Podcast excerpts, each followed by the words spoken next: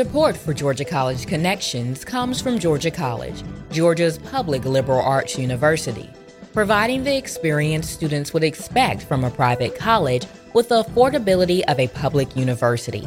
For more information, gcsu.edu.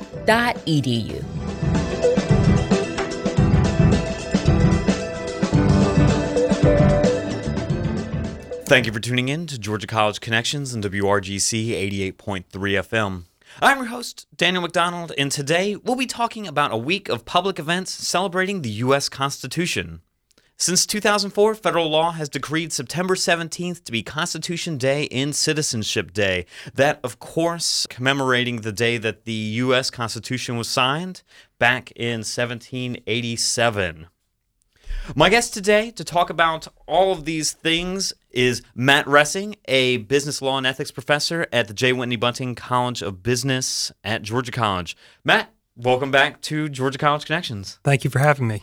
Well, it's my pleasure to have you here today. It's also my pleasure to check this box and make sure that we too are celebrating Constitution Day on the airwaves of WRGC 88.3 FM. Very good, because uh, we are required by federal law to celebrate Constitution Day. It's not just a suggestion, uh, it is actually a requirement under law. So, one thing I want to point out before we get into it is that this year, Constitution Day is actually not on September 17th, it's on September 16th because the whole point is to have all public schools, or, or, rather all schools that accept federal funding, teach a program about the Constitution. And it's usually on September 17th, but this year that's a Saturday, so nobody's in school. So the way it works is if September, if the Constitution Day falls on a Saturday, we kick it back to the Friday before. So this year, Constitution Day Friday, September 16th, and then Constitution Week will be the following week, September 19th through 23rd. So we're going to have uh, spanning two weeks, a celebration of the U.S. Constitution. Well, I myself, maybe being flippant, but like to consider you know the last 200 plus years to be a celebration of one of these founding documents of our U.S. government here. Mm-hmm. Well, I teach classes on business law and ethics, so we talk about the Constitution every day in my classes. But this is a chance uh, for students across the campus and really for the community as well to come together and, and think deeply about these issues in a way they might not on a daily basis. And I'm glad that you uh, started off our conversation that way, talking about the issues that surround um, our thoughts of the Constitution mm-hmm. here and uh, what it provides for, what it uh, leaves absent, what it leaves up to uh, future generations mm-hmm. to decide, what it's enumerated to the federal government, what to the states, mm-hmm. Uh, and to citizens like ourselves. So it, it is not just simply a reading of the U.S. Constitution. It's actually a more in-depth application of the. Constitution mm-hmm. to our lives um, as we live them right now. Well, we're going to do both. So part of the activities that we have planned for Friday, September 16th, are students from our local government association and the American Democracy Project, which is a student group on campus. They're going to be distributing pocket copies of the Constitution. We're going to do a reading of the Constitution. Uh, but we're also going to break it up with some musical interludes uh, by Professor Dana Gorzelany, who does the Tracks on the Trail program that has featured uh, here on WRGC. So she and her students are going to supply some music that has been used by the presidential campaigns, and we'll read from the document. But you're right, it's not just about the text of the document, it's about the way that it has been interpreted, the way that it has influenced our government, our society for the past 200 years in ways that are often controversial. Hmm. Why do we celebrate Constitution Day? I mean, in addition to the mm-hmm. fact that we are federally obligated to do so. Sure. Well, it started actually as a promotion by a member of the press. So, as William Randolph Hearst was supposedly the person who first came up with this idea of having a national holiday celebrating the Constitution. But he actually didn't phrase it as a, a Constitution Day. He called it I Am an American Day. So it's an idea we'll have a celebration of patriotism, a celebration of citizenship. That happened back in 19, uh, 1940s. So uh, Congress passed the original celebration calling it I Am an American Day. And was actually picked up by the uh, U.S. Immigration and Naturalization Service as a way of celebrating citizenship particularly uh, citizenship for new Americans, people who have recently been granted citizenship. It wasn't until later uh, that it really became a, a, celebration of the signing of the Constitution. And it wasn't until 2004 that it was written into law. It was sponsored by Senator uh, Robert Byrd. and became official Constitution Day. Uh, and at that point, it was put in the uh, omnibus spending bill, and uh, the Department of Education issued regulations saying not only do we want schools receiving funding to celebrate the Constitution, you must. So we'll make sure that we we check that box, and but also have a good time doing it. And I'm going to ask you this question again at the end of our program today. But uh, from the outset here, before we get into the specifics, you know, what do you hope that the community will gain from this year's celebration of Constitution Day? Sure. We talk a lot about the Constitution. We talk a lot about our civil rights and our basic rights as Americans. We talk about the, the purpose of our government. Um, often these discussions aren't academically informed. And we might think we know something about our rights, but we don't really dig into the source documents. We don't really dig into the case law. And when you do that, you find that we really don't know much about our rights. I think that that might be what I try and teach the most in our classes is that the more you dig into constitutional case law and the way it's been interpreted for the last 200 years, it is very difficult to pin down exactly what your freedom of speech might entail, your freedom of religion. These things change with the Zeitgeist and also with the interpretations by our top federal judges, including the U.S. Supreme Court. And we've seen that just recently with rulings on same sex marriage. The Supreme Court found that that was a constitutional right, something that you know, a Supreme Court five, ten years ago probably never would have dreamed of doing. And that means that our constitutional rights and, what we are as a country is not just informed by the words in the document, but it's informed by history, it's informed by politics, it's informed by interpersonal relationships. Well, we're going to take a short break right now.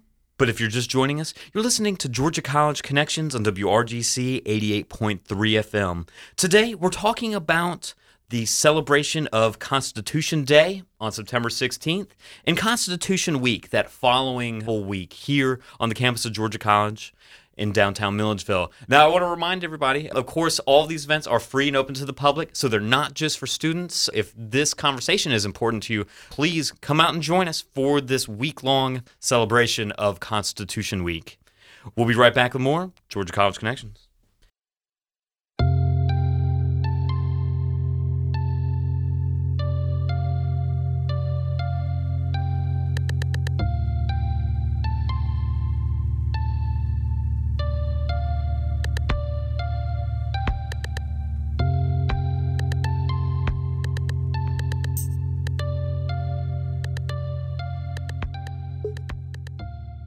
Thank you for staying tuned to Georgia College Connections on WRGC 88.3 FM. Today, I'm talking with Matt Roessing, a professor of business law and ethics at the J. Whitney Bunting College of Business at Georgia College about the upcoming celebration of the U.S. Constitution on Constitution Day, which is Friday, September 16th, and then Constitution Week, which is all that following week. Of course, the Georgia College campus will be hosting a series of events that are looking at the U.S. Constitution through many different lenses.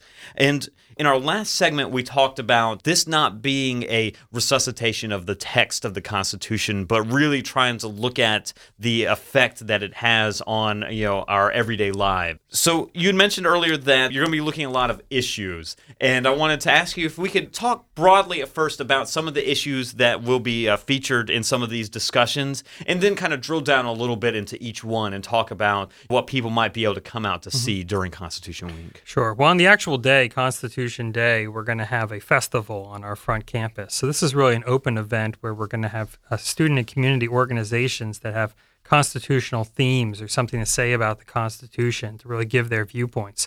So I see it as really a marketplace of ideas where we're going to have all different types of activity and information. But starting the next week, Monday through Thursday, we're going to have, be very issue driven. So Monday we have Chief Justice of the Georgia Supreme Court coming in to discuss the expansion of the Georgia Supreme Court. It's going from seven justices to nine justices and what that might mean tentatively, I'm hoping to confirm uh, very soon State Representative Allen Peake to come talk about medical marijuana. We've had uh, bills in Georgia that recently made the possession of marijuana for medical purposes legal, but with a lot of restrictions. Tuesday, we have a Supreme Court review panel. This is something I do every year, and the issues that are involved with that are the ones decided by the Supreme Court this last term. So we have search and seizure laws, affirmative action in higher education, uh, equal opportunity laws, healthcare, and uh, First Amendment political speech. Then on Wednesday, we will have a Times talk and then some speakers later in the evening, some legislators coming in to talk about guns on campus and uh, religious freedom bills. So, two bills that were advanced all the way through both houses of the Georgia legislature last year, but then were vetoed by Governor Deal and may make an appearance again this year. And then finally on Thursday, we have uh, Jason Carter and Josh Belinfante to come discuss the voting rights issues. So, those are the broad issues we're discussing medical marijuana, access to justice, the Georgia Supreme Court, the U.S. Supreme Court, guns on campus, religious freedom, and voter rights. I guess it speaks to the way that the Constitution was written and the uh, mandate that the Constitutional Convention had um, at the time to create a governing document like this that could be an umbrella over so many different issues, mm-hmm. and especially issues that you know now 200 plus years after the fact, we're not actually written into the document. Sure. Um, I guess from an organizational standpoint, uh, could you talk about how you go and pick out what will be featured during Constitution Week? Sure. I've been planning this event for about four years now since I first came here on campus. And I tend to pick the, again, it's limited to constitutional issues. So there may be a really interesting issue of state law or federal law, but it doesn't have a constitutional nexus. So I eliminate those off the bat. But every year there's a few uh, constitutional issues that everyone's talking about. And usually it's because there's a recent state law or federal law that tends to affect a lot of people's lives, and it's questioned as to whether it's constitutional or it relates to a constitutional right. So, as an example, uh, guns on campus. Uh, you know, Second Amendment uh, is the right has the right to bear arms, but you know, how broad is that right? Is it a broad right? Is it a narrow right? How does it apply when a legislature wants to allow weapons in certain areas but not in others? Uh, that's a big uh, philosophical debate uh, that we've been engaging in in Georgia for a couple years now. As the Georgia state legislature has expanded the places where you could carry a firearm. And then religious freedom, of course, that's been a hot topic when people talk about gay rights, LGBT rights, and the rights of uh, commercial businesses to uh, express their disapproval of topics such as gay marriage or gay rights. One topic that you mentioned is one that I don't think people are talking uh, enough about, and I think perhaps may be indicative of the difference between you know the state constitution and the U.S. Constitution is this expansion of the Georgia Supreme Court. Mm-hmm. Now, can you talk a little bit about how this came to pass? Uh, what were some of the thinking behind it, and how it came to actually be enacted? Well, this is an issue that flew under the radar for a lot of people, including myself. Uh, so I'm really excited to hear Hugh Thompson, who's the Chief Justice of the Georgia Supreme Court, talk about it and he'll be able to fill in a lot more details that I can't. But the short version is that the Georgia Supreme Court has seven justices, or historically has had seven justices. Governor Deal sought approval from the Georgia Congress to expand it to nine justices, so to add two more justices on, which would bring the Georgia Supreme Court to the same number of justices as traditionally sit on the U.S. Supreme Court. And this was at least, you know, ostensibly done because of the larger number of cases going to the Supreme Court. And this bill that, uh, or this executive order that allows him to expand the number of justices also does some things like shuffle around the cases that they hear versus the Court of Appeals. So it is being done for efficiency, or at least that's the statement coming out of the governor's office. Of course, our governor is Republican, our Congress is dominated by Republicans. Some Democrats have said that this is a court packing plan. This is a chance for Deal to put his stamp on the Georgia Supreme Court because he would nominate the justices, or he has nominated the justices that would fill these roles. Eventually, it would go into elections. Georgia Supreme Court justices are elected, but uh, when someone steps down, or in a case like this, the governor gets to appoint the interim justices. And I think we talked about this on a previous show. Once you're once you're in as a judge, it, you, you tend to stay in. It's it's difficult to launch an electoral attack on an incumbent judge. So even though these justices that are being appointed will be up for reelection in so many years, you know they've got the home field advantage at that point.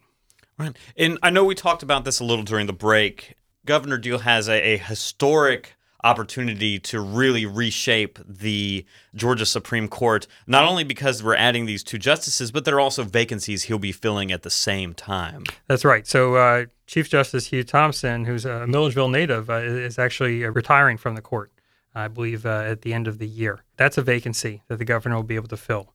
There's another justice that is retiring. So uh, Governor Deal has the opportunity to fill two seats just because of people retiring and then two more seats. That's four out of nine. It's almost the majority of the court that he will get to pick.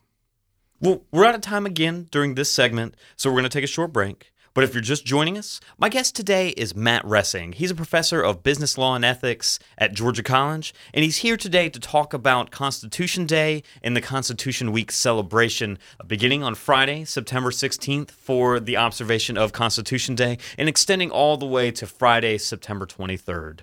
So we'll be right back to talk more about Constitution Day in our Constitution Week events on Georgia College Connections.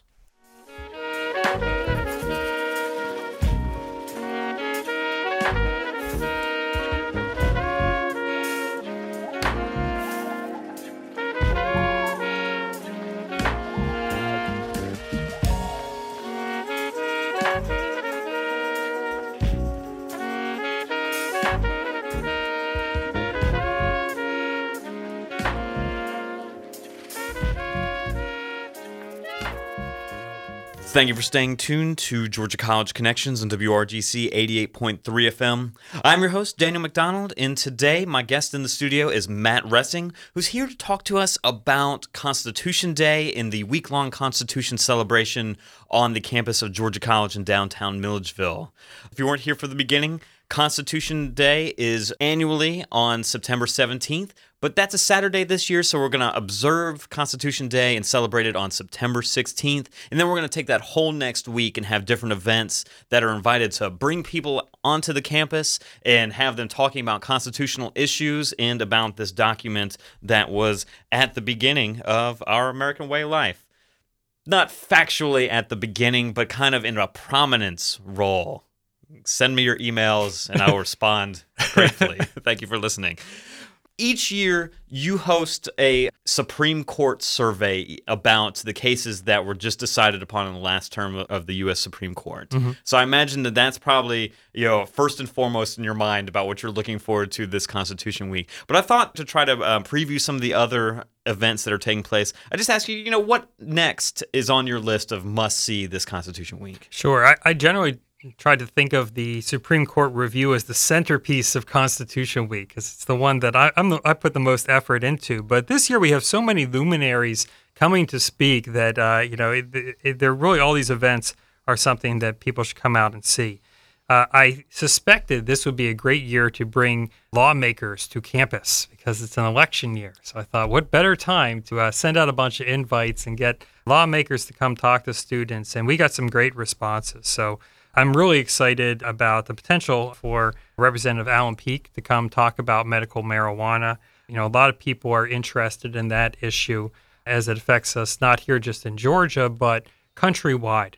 This is one of those these issues that's fascinating to me as a legal scholar because it shows you how uh, the Constitution, federal law, state law, local law, administrative regulations, case law, how they all work together or sometimes don't work together to so that we arrive, uh, you know, what is actually enforced in America.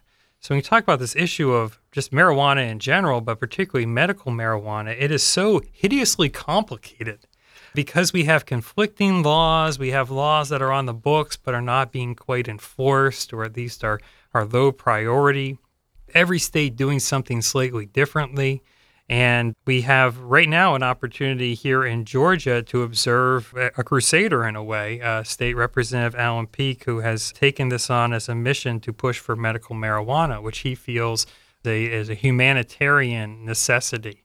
And he's visited with, with children and adults who have uh, some pretty serious medical conditions and diseases that they feel can be uh, alleviated or, or perhaps even cured by uh, medical marijuana. He's made that his mission for the past few years. And it's really interesting to see how that not just works through at the state level, but also this conflict with federal laws. So maybe we could talk about that for a bit.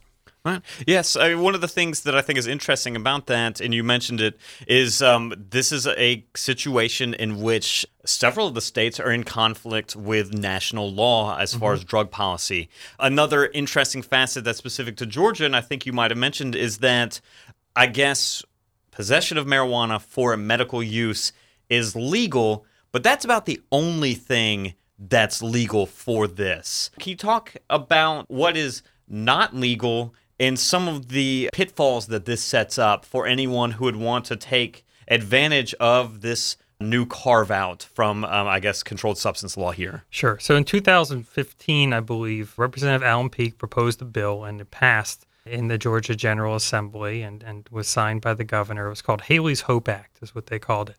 And it was providing for the legal use of medical marijuana by patients who had certain conditions but they could only use it with certain parameters.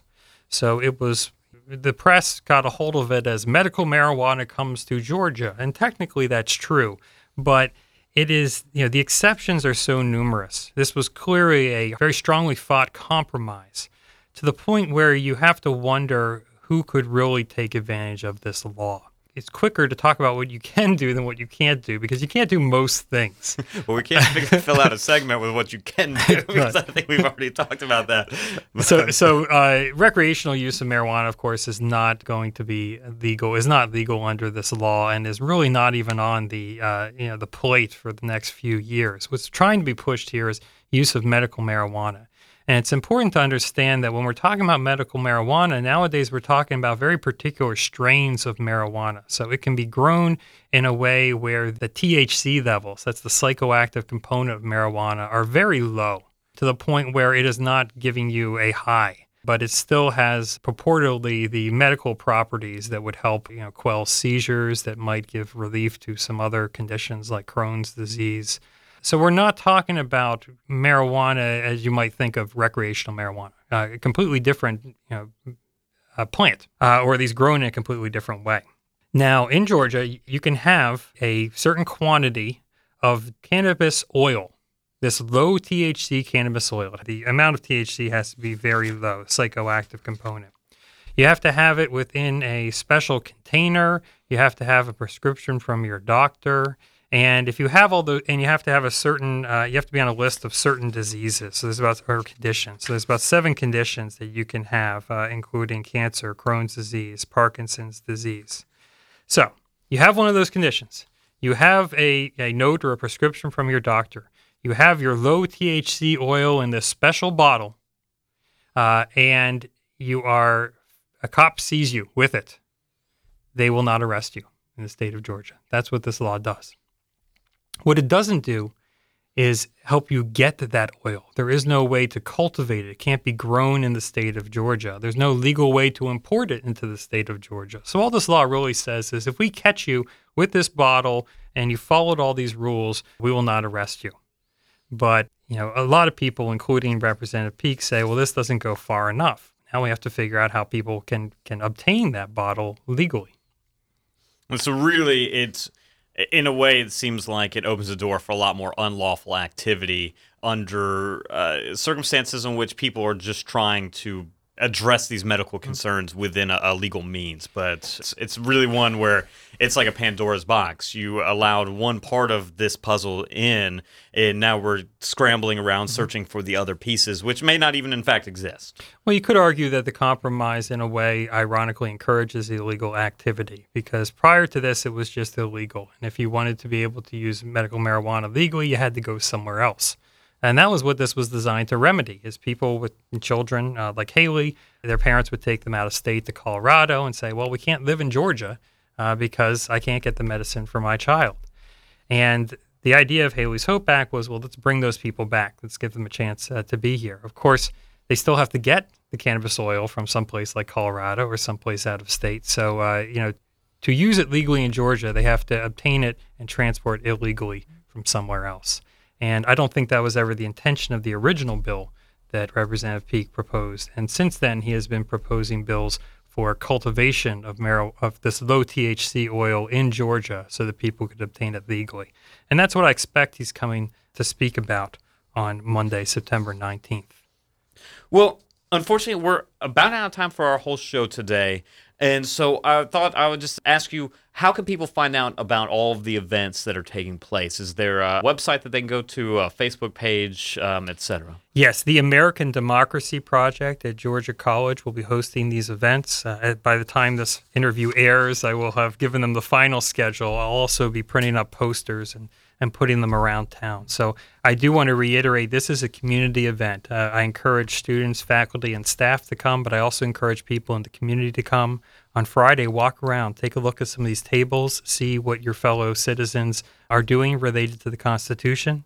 And then Monday through Thursday, September 19th through 22nd, please come to these events, hear your elected officials, ask them questions, learn more about the Constitution and the way it applies in modern society. Well, Matt, Thank you very much for bringing this conversation to our radio audience. My pleasure. You've been listening to Georgia College Connections on WRGC 88.3 FM. Today we were talking about the annual celebration of the U.S. Constitution. Here on the campus of Georgia College, we'll be celebrating not only Constitution Day, which is observed on Friday, September 16th, but we'll also be having a week of events um, throughout the next calendar week, looking at different aspects of the U.S. Constitution within our life and the different issues that it hits upon. So we hope that you will come out and enjoy these events and join with the rest of the campus and Milledgeville Baldwin County community in celebrating this incredibly important document in the United States of America. I've been your host, Daniel McDonald. I thank you for spending a portion of your evening with me here on Georgia College Connections, and I look forward to convening with you next time.